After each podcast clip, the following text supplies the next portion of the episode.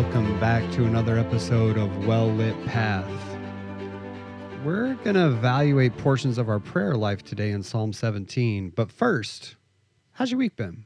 You know, I've talked about this before, and I'm sure we'll talk about it again. It's, it's something that continually I, I work on in my life, but prayer is just one of those things that I, I struggle with while there's something to be said for a constant attitude of prayer, which is something I also strive for, a set aside time to just be alone with God is, is something that I all too often find lacking in my life.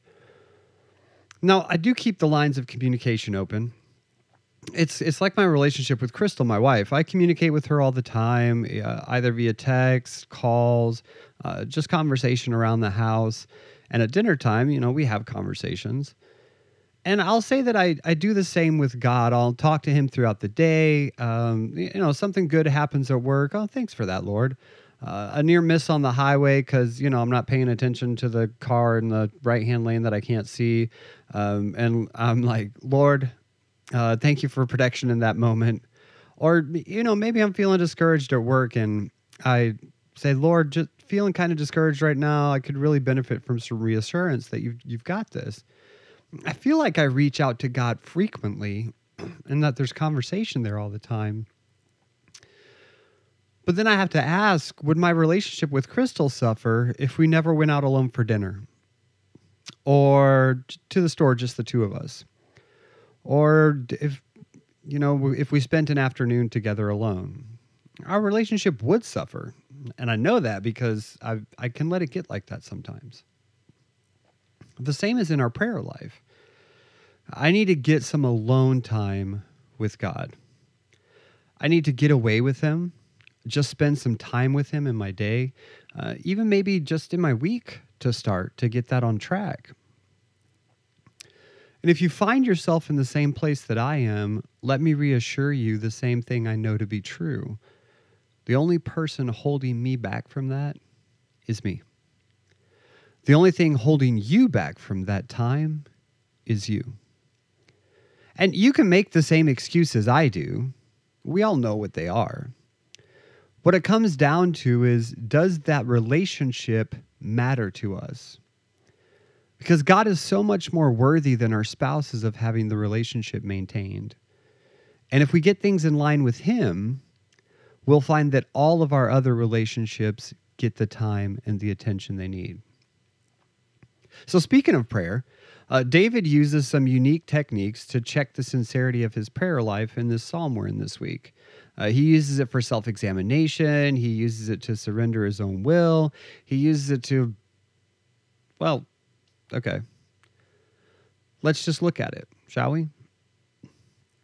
Psalm 17, beginning in verse 1 Hear the right, O Lord, attend unto my cry, give ear unto my prayer, that goeth not out of faint lips. Let my sentence come forth from thy presence. Let thine eyes behold the things that are equal. Thou hast proved mine heart. Thou hast visited me in the night. Thou hast tried me and shalt find nothing. I am purposed that my mouth shall not transgress. Concerning the works of men, by the word of thy lips I have kept me from the paths of the destroyer. Hold up my goings in thy paths that my footsteps slip not. I have called upon thee, for thou wilt hear me, O God. Incline thine ear unto me and hear my speech. Show thy marvelous loving kindness, O thou that savest by thy right hand them which put their trust in thee from those that rise up against them. Keep me as the apple of thine eye, hide me under the shadow of thy wings from the wicked that oppress me, from my deadly enemies who compass me about. They are enclosed in their own fat, with their mouth they speak proudly. They have now compassed us in our steps. They have set their eyes bowing down to the earth, like as a lion that is greedy of his prey, and as it were a young lion lurking in the secret places. Arise, O Lord, disappoint him, cast him down. Deliver my soul from the wicked, which is thy sword. from men which are thy hand, O Lord, from men of the world which have their portion in this life, and whose belly thou fillest with thy hid treasure. They are full of children, and leave the rest of their substance to their babes. As for me, I will behold thy face in righteousness. I shall be satisfied when I awake with thy likeness. Man, David every time I get into a prayer of his, he challenges what I think about prayer every week. Just from where he starts, hear the right, O Lord. Lord, I'm coming to you in prayer, and my plea is just. It's right. Do we have this type of surety every time we pray? Do we know that what we're about to petition is in line with God's will? Is it right? Is it righteous? And so often we pray to know God's will, but we have a clear path before us. When we pray things like, Lord, I really need a new job. If it's your will, can I have this specific job? It's not that we shouldn't be specific in our prayers, but are we asking for His will when we pray like that? Lord, I like this car. Can you let me know if it's your will by allowing the financing to come together and the payment to be in my range? Uh, do either of those types of material things reflect His will in our lives? The uh, fact is, God will give us the desires of our hearts, even if we're to learn a lesson from them. Why instead would we not pray, Lord, I'm in the market for a new job? Now, I will stay where you have me if you're not done with me there yet. Lord, I, I just really want your will to be done. I'm going to apply to some jobs, but Lord, lead me to apply to the right ones, to jobs that would please you and enlarge my coast to be a greater witness for you. Or what about, Lord, I, I'd like to get a new car. I don't need one, Lord, but I'd like one. And Lord, I'll drive this car to church every time the doors are open. But really, Lord, if this car would take me away from you or cause me to be disobedient to you in any way, take the desire for this car away from me, draw me close to you, and make my desires your desires. Do we pray like that? I'll admit that all too often I don't. But this is how David opens his prayer Lord, I know what I'm asking for aligns with your will, and it's the only reason I'm asking for it. And because I know it aligns with your will, I'm crying out to you, so respond when I cry out according to your promise. Here immediately, David moves from knowing his prayer is right to reminding God that his promise is to attend to the prayers of the righteous. He's claiming the promise that aligning his will with God's will move God to fulfill his promise to respond to those types of prayers. D- do we even think like that?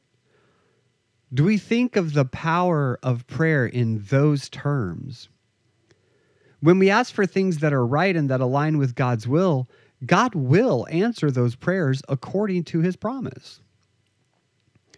Don't we all too often get frustrated when God doesn't seem to answer our prayers? Well, God promised He'd answered my prayers. Then someone says, yes, but no is also an answer. Well, maybe we'd hear no a lot less and get the answer we desire to our prayers if our desires aligned with God's desires. We look and crying out to God is our most natural state. The first utterance we make, most of us in this life, is a cry. And God hears our first cry as infants, and He'll hear us when we cry out to Him as believers. Now, whether or not we like the answer will depend on how well our will aligns with His will not whether or not his answer aligns with what we wanted. And then David asks to be heard again, but examines his motive as he examines his heart this time. He says, What I want aligns with your will, but help me to ensure that it doesn't come from lips that are faking acquiescence to your will.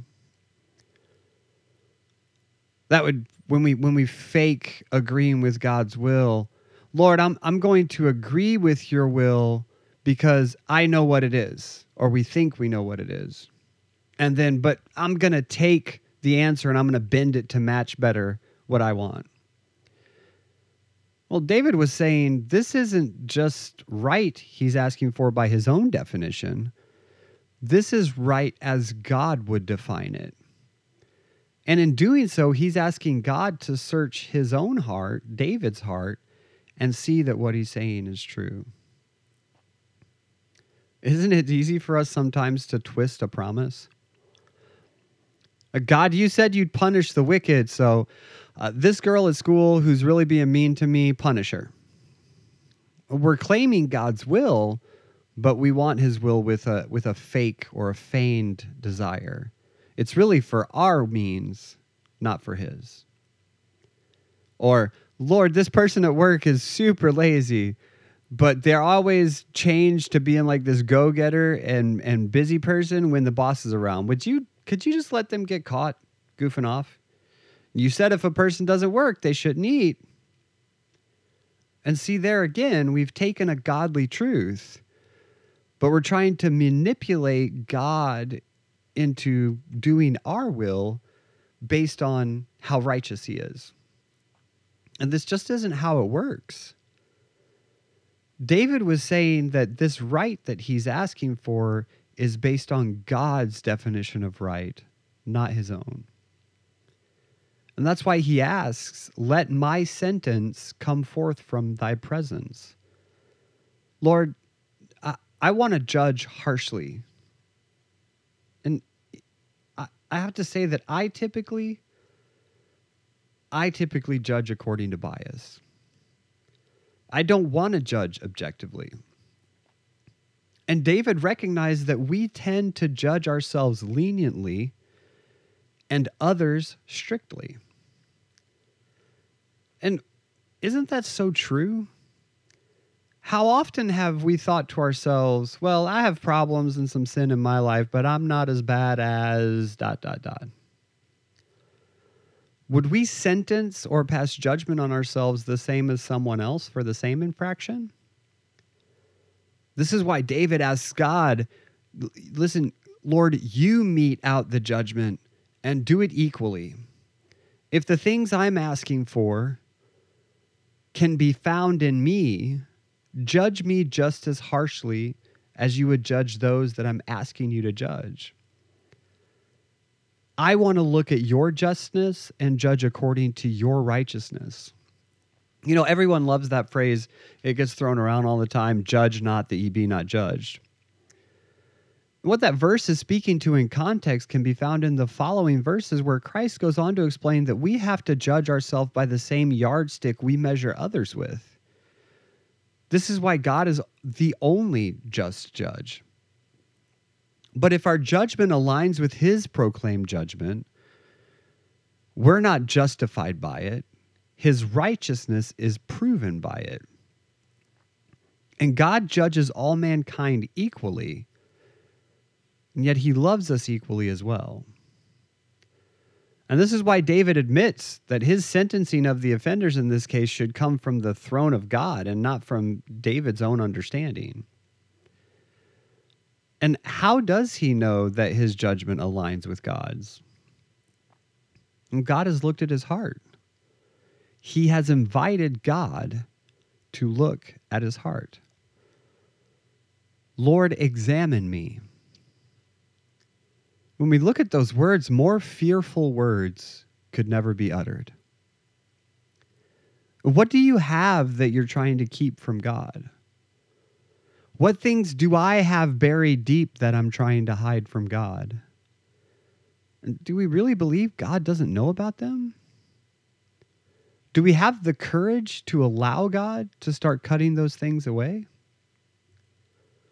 David says, Thou hast proved my heart. Lord, you came to me in the night, in the darkest season, in the privacy of my bedchamber, when I was alone and no one else could see, and you saw that I was faithful to you. Lord, you saw me when I could have been my worst and saw that I was not my worst. Can I say that to God? When I walk around my house when no one else is home and it's just me, do I act the same as I do when I know people are watching? Do I forget all too often that I'm always in the presence of an audience of one? David was confident in saying that God had checked his heart, but that in this thing God found no duplicity in him. David had decided that with God's help, he would not offend, he would not transgress. And we have to ask is this why we fail so often? Do we make up our minds to not commit that repetitive sin and then try it in our own power? And are we surprised when we fail? Do we purpose in our hearts to lean on Him or on our own strength, our own fortitude?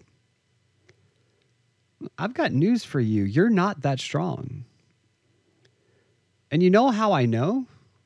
Because I'm not that strong. I, I struggled for a long time with a specific sin. I'll tell you what, if, if we ever meet or if you if you run into me in church and you, you go to church and you listen to this, ask me about it sometime and I'll share it with you. This this isn't really the forum for it. But I kept trying to overcome this thing in my own power. And I promised God over and over again that I would stop, but I wouldn't give it to him. It was only when I said that I couldn't do it on my own, that I was too weak, too human to put it away from me. It was then that I finally purposed not to transgress in his power, not my own. Like David, I had to allow him to evaluate my resolve and admit that my resolve wasn't strong enough. But God wants good things for me, so he removed that dark and sinful thing from me, and now I live in his liberty, free of that sin. And David had allowed God to be his strength, his purpose, so he didn't transgress in his petition. This is how he stayed from the works of men by leaning on God. A, a great way to lean on God is to stop searching for the right way to do things and accept his prescribed way to do things. Well, okay, but where where can I find that? In the words that fall from God's lips. Look, we have it at our fingertips. We have it in our hand, in the pages of our Bible, written into our hearts at salvation. We can follow the prescription God has given, but we have to read it. We have to dwell in it. We have to make it a part of our personality, of our character. Uh, how else will it keep us from the wrong paths? How will we stay on the well lit path? We have the map, we have the lamp. But if we never look at the map and constantly cover the light from the lamp, how will we keep from the path that leads to destruction? The destruction of our unbroken fellowship with God, the destruction of our testimony for God. No, our, our souls won't be destroyed, but our testimony and our lives can be. Hold up my head, hold up my light Help me keep the lantern glass clean so I can see your way in front of me on the path you've set me on, Lord. Help me hold the lamp up high so that I don't trip, so that I don't fall, so that I don't slip off the edge and have to climb my way back to where you want me.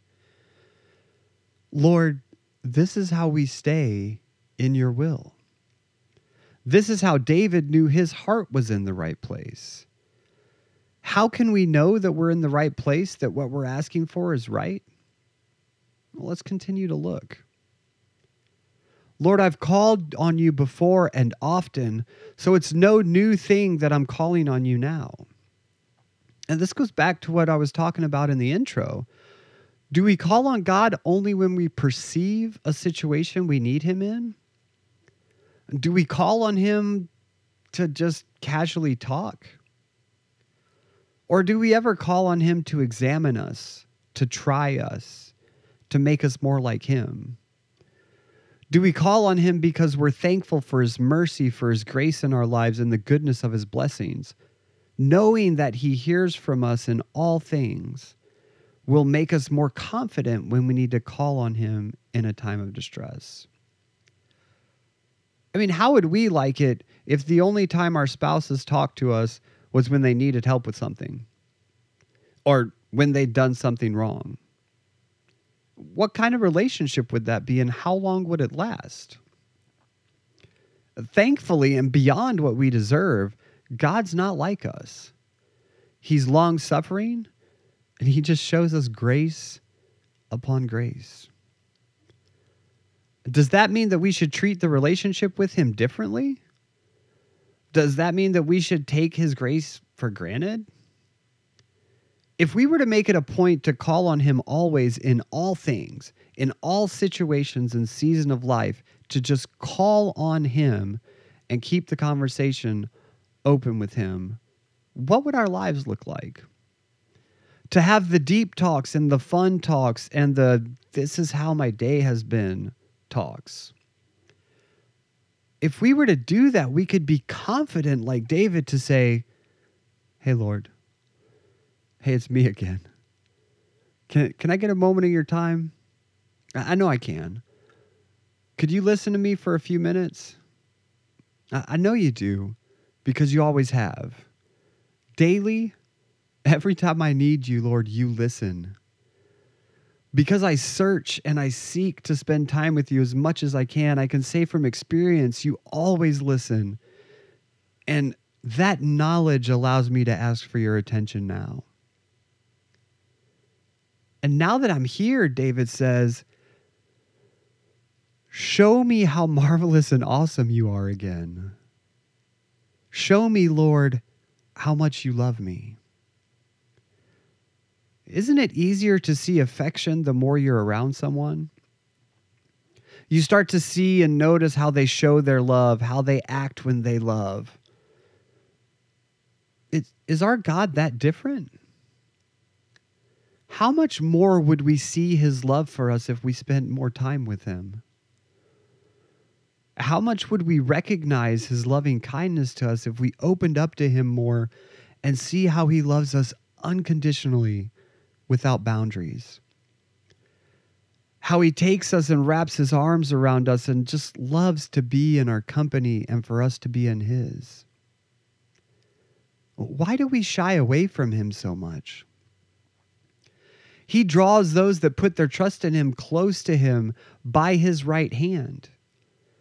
Now, the Bible says that his son sits at his right hand, and David here speaks of being drawn close with his right hand if Christ is at his right hand and God draws us close with his right hand, we must be near to his right hand.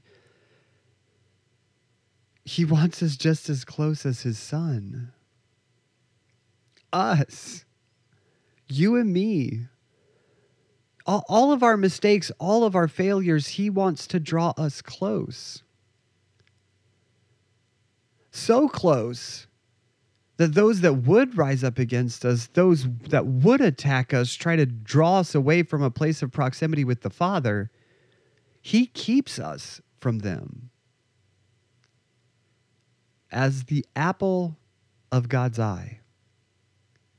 You know, I always loved this phrase once it was properly explained to me. This, this phrase is a phrase that means the little man in the eye. Now, that still might sound kind of strange but what it means is that we're so close to God that we can see the reflection of ourselves in His eyes. Have you ever stood so close to someone that you could see your own face reflected in their eyes? Like David, we should want God to try and test us, find that we are desirous of His perfect will, and then for Him to draw us so close that we can see our reflection in his eyes.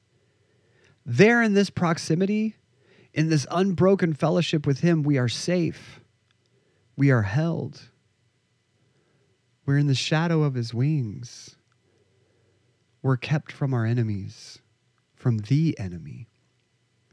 And who is our enemy? Well, David describes his enemies as feral, feline, and fearful. They've made themselves fat off of making the righteous their prey. They've caused others to fall by the wayside. They boast of the casualties of their campaign against right and are proud of their accomplishments to make the good falter. And isn't this our enemy? Isn't this Satan himself? In verse 11 and 12, he describes how the enemy stalks us. They've surrounded us. The principalities of the air, the evil ones, they surround us like lions on the Serengeti. We're their prey. They've set their eyes low to the earth, their heads are low. You ever watched a cat stalk something? You'll notice that right before it gets ready to pounce, it'll lower the front half of its body as close to the ground as possible, head low, eyes fixed on the target. Haunches start to lower then as they get ready to, to lunge at their prey. Now imagine the same movement and behavior in a lion. Because this is how the enemy hunts us, waiting for us to step outside of the protective shadow of our God's wings. And just like a young lion wants to pounce on its prey as quickly as possible, the enemy will pounce on us at the first opportunity because for the enemy, any opportunity is a good one. It doesn't matter how little a sin they can tempt us with and lure us into. It doesn't matter how small the impact may be initially. If the enemy can lure us into a small sin and compromise our relationship with God, our spiritual enemies can entice our flesh to the next sin and the next sin and the next sin. And this is what happens when we don't ask God to continually examine us, to weigh our request and see if our request is right to pour out on us his loving kindness when we fail and immediately restore us to his fellowship. But when we maintain trust, when we rest in him, he immediately smacks the pouncing lion down to the earth and proclaims on our behalf, This is my child. You have no power here. They are completely yielded to me, and you have no foothold. Our fellowship is intact. They seek my face daily. The lines of, the, of communication are always open. God tells our enemies they rest in my righteousness and not in their own, so I am their strength. And with the sword of his mighty word, he cuts them to pieces on our behalf because we sought his face. We didn't have to run to him for protection. We abide in him. So his protection is ever instant, ever present. We never have to send up flare prayers because we're never far enough away that God cannot see us and we can always see him. We need to just look at him for help and we're immediately drawn even closer to his side. And finally, David admits Lord, when others look at my life, they may not see happiness and fulfillment as they would define those things. And you know, we get caught up in how others define those things too. Oh, they have so much free time because they don't go to church. They have so much, you know, worldly fun because they sear their conscience because they don't have the Holy Spirit But they don't even realize that even their breath comes from you, Lord, and they never thank you for it. And though their children are born and they live healthy, prosperous lives, they never utter a word of thanks to you. They don't realize that every good thing comes from you. They live their life in some meaning of substance, but their life is not substantive because they don't have you. And how thankful are we that we can look on the face of our Lord and come into his presence with singing because we are clothed in his righteousness, forever secure in him. It's here that we find satisfaction, here that we find rest. Here is where we are justified and made whole in him. Here we know where and from whom our blessings come. And we have the relationship to thank him personally for all of those things, to glorify him for all of his treasures that he bestows on us. And while the unsaved may find joy in life, they don't know who to thank for that joy. What an added blessing for us to be able to know the source of our joy and to have a personal relationship with Him. And where else could we find complete satisfaction? Our satisfaction lies in being more like Him, clothed in His righteousness. Do we dare ask Him to try our motives in prayer? Do we approach prayer selfishly for our own gain? Or, like David, true fulfillment and answered prayer will come as we align our petitions with His promise and let Him work in us to silence the enemy and glorify His name. David's giving us a checklist here. Know what you're asking aligns with God's will. Know that what you that you see that's wrong aligns with what God says is wrong. Know that you're not guilty of the same wrong yourself. Know that your petition comes from a place of wanting to see God exercise his will for his good, not for yours purpose in your heart to trust Him to help you not be guilty of the same things. Thank Him for how He's loved you before and loves you still. Stay in the area of His protection and allow Him to defeat the enemy. Thank Him for that protection and how He's so good to us. Be thankful that you know the source of your blessing. And then be satisfied that God can and will. Hey, thanks for walking with me as we read the word together. Won't you join me again next week and we'll walk just a little further? If you like the podcast, go ahead and hit that follow button. If you have any questions about salvation or general podcast questions, uh, reach out to us via email at podcast at lakeworthbaptist.org. Go ahead and follow us on Instagram and Facebook by looking for LWBC underscore publications.